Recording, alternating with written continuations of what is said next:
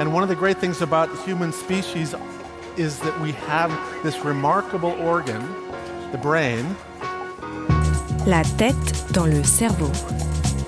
Biologie, cervelle, synapses, neurosciences, physique. The human brain really is the most unique gift of our species. Avec Christophe Rodeau. À l'approche des fêtes de fin d'année, certaines personnes peuvent ressentir de la joie, voire de l'excitation à la vue des illuminations dans les rues, de l'odeur du sapin dans la maison ou à l'écoute d'un air musical de Noël. Ce phénomène étrange est appelé l'esprit de Noël. La tête dans le cerveau.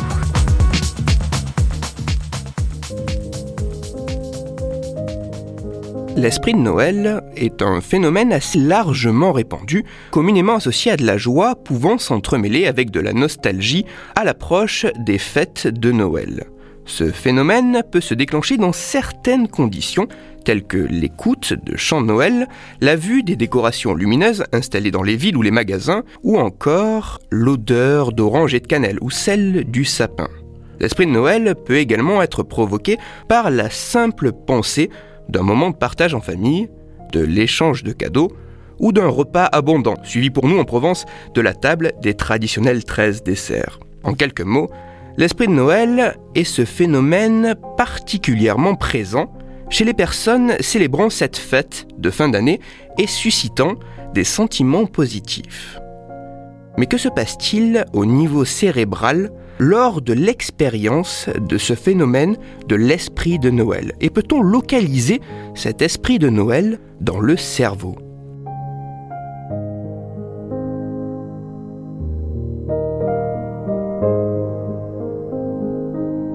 Afin d'essayer de localiser l'esprit de Noël dans le cerveau, des chercheurs danois ont réalisé en 2015 une étude sur 20 participants.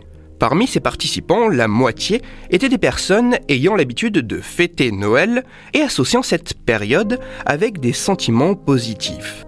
L'autre moitié des participants étaient des personnes qui traditionnellement ne fêtent pas Noël et pour lesquelles cette période de l'année est associée avec des sentiments ni positifs ni négatifs, mais simplement neutres. Dans cette étude, les participants, placés dans une machine IRM, avaient pour tâche de regarder des images. Ces images pouvaient être de deux types. Soit des images sur le thème de Noël, comme la photographie d'une rue illuminée de décorations de Noël, ou la photographie d'une assiette avec des biscuits en forme de sapin sur une table décorée, soit des images avec des formes et des caractéristiques similaires aux images sur le thème de Noël, mais dépourvues de tout symbole de cette fête. Il était donc possible de retrouver des photographies de rue, mais cette fois-ci sans aucune illumination de fête, ou des photographies de biscuits, mais avec des formes moins évocatrices que celles de sapins et présentées dans des assiettes sur des tables quelconques. Si je résume, cette expérience a été réalisée à la fois avec des participants fêtant Noël et associant cette période avec des sentiments positifs, mais aussi avec des participants ne célébrant pas cette fête de fin d'année et n'associant pas cette période avec des sentiments positifs ou négatifs. Qu'ils éprouvent ou non l'esprit de Noël, chaque participant a été placé dans une machine IRM où des images leur étaient alors présentées. Ces images pouvaient être des images neutres ou des images sur le thème de Noël. L'idée des scientifiques étant qu'à la vision des images sur la thématique de Noël, les personnes célébrant cette fête et associant cette période avec des sentiments positifs éprouveraient le fameux esprit de Noël. Esprit de Noël que les scientifiques pourraient essayer de localiser dans le cerveau à l'aide des mesures effectuées par la machine IRM.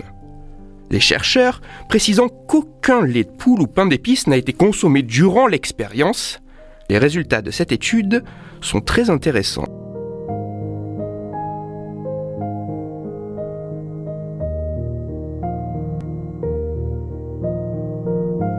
En analysant les différences de résultats à la vue d'images de Noël entre les personnes célébrant cette fête et celles ne la fêtant pas, les scientifiques ont mis en lumière l'activité de certaines régions cérébrales précises lors du phénomène de l'esprit de Noël.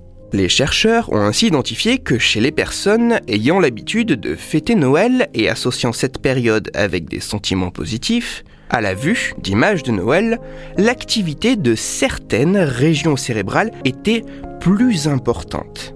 Ces régions cérébrales sont le cortex prémoteur et moteur primaire gauche, le lobule pariétal inférieur et supérieur droit, et les cortex somatosensoriels primaires droit et gauche. En tout, six régions cérébrales réparties entre les deux hémisphères cérébraux.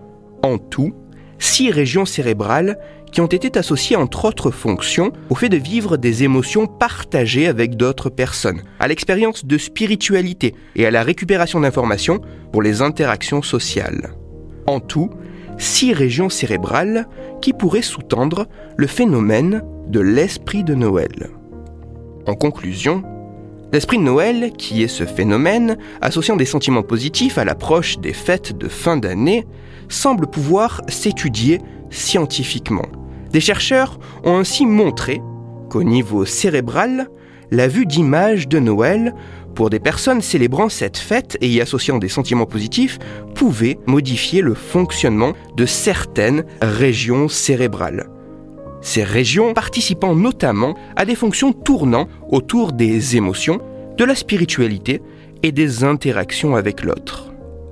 Plus qu'un simple phénomène subjectif, l'esprit de Noël semble pouvoir modifier l'activité de certaines régions cérébrales.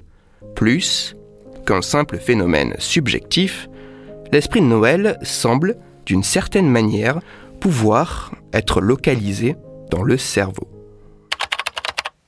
Avant de passer à un conseil lecture, plusieurs remarques. Premièrement, il est toujours important de rappeler qu'aussi intéressant que puissent être les résultats d'une étude scientifique, pour que les conclusions de cette étude soient réellement prises en considération, il faut que ces mêmes résultats soient retrouvés, reproduits par d'autres chercheurs dans d'autres laboratoires. Deuxièmement, il est bon de garder en tête que l'IRM fonctionnel, qui est la technique d'imagerie cérébrale utilisée dans l'étude sur l'esprit de Noël, ne mesure qu'indirectement l'activité cérébrale et que les images obtenues ne sont que le fruit d'une reconstruction informatique à partir de deux conditions que l'on soustrait. Nous sommes bien loin d'une simple photographie des zones actives dans le cerveau lorsque l'on réalise une tâche particulière.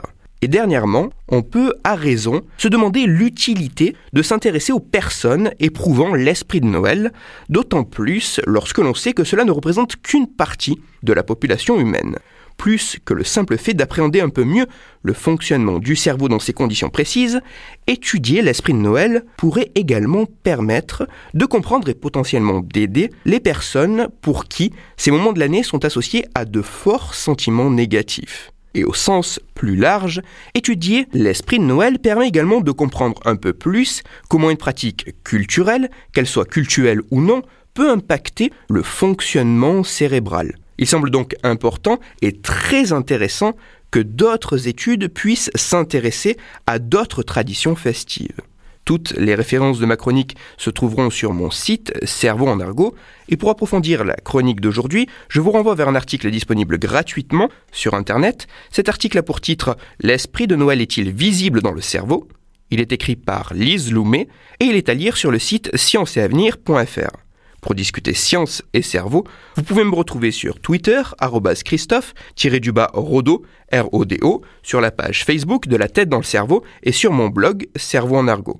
Je vous rappelle que si vous, auditeur, vous avez des questions ou des sujets dont vous voudriez que je parle, n'hésitez pas à me le faire savoir directement sur mon compte Twitter, sur la page Facebook ou par mail à l'adresse la tête dans le cerveau gmail.com et j'essaierai d'y répondre dans une future chronique.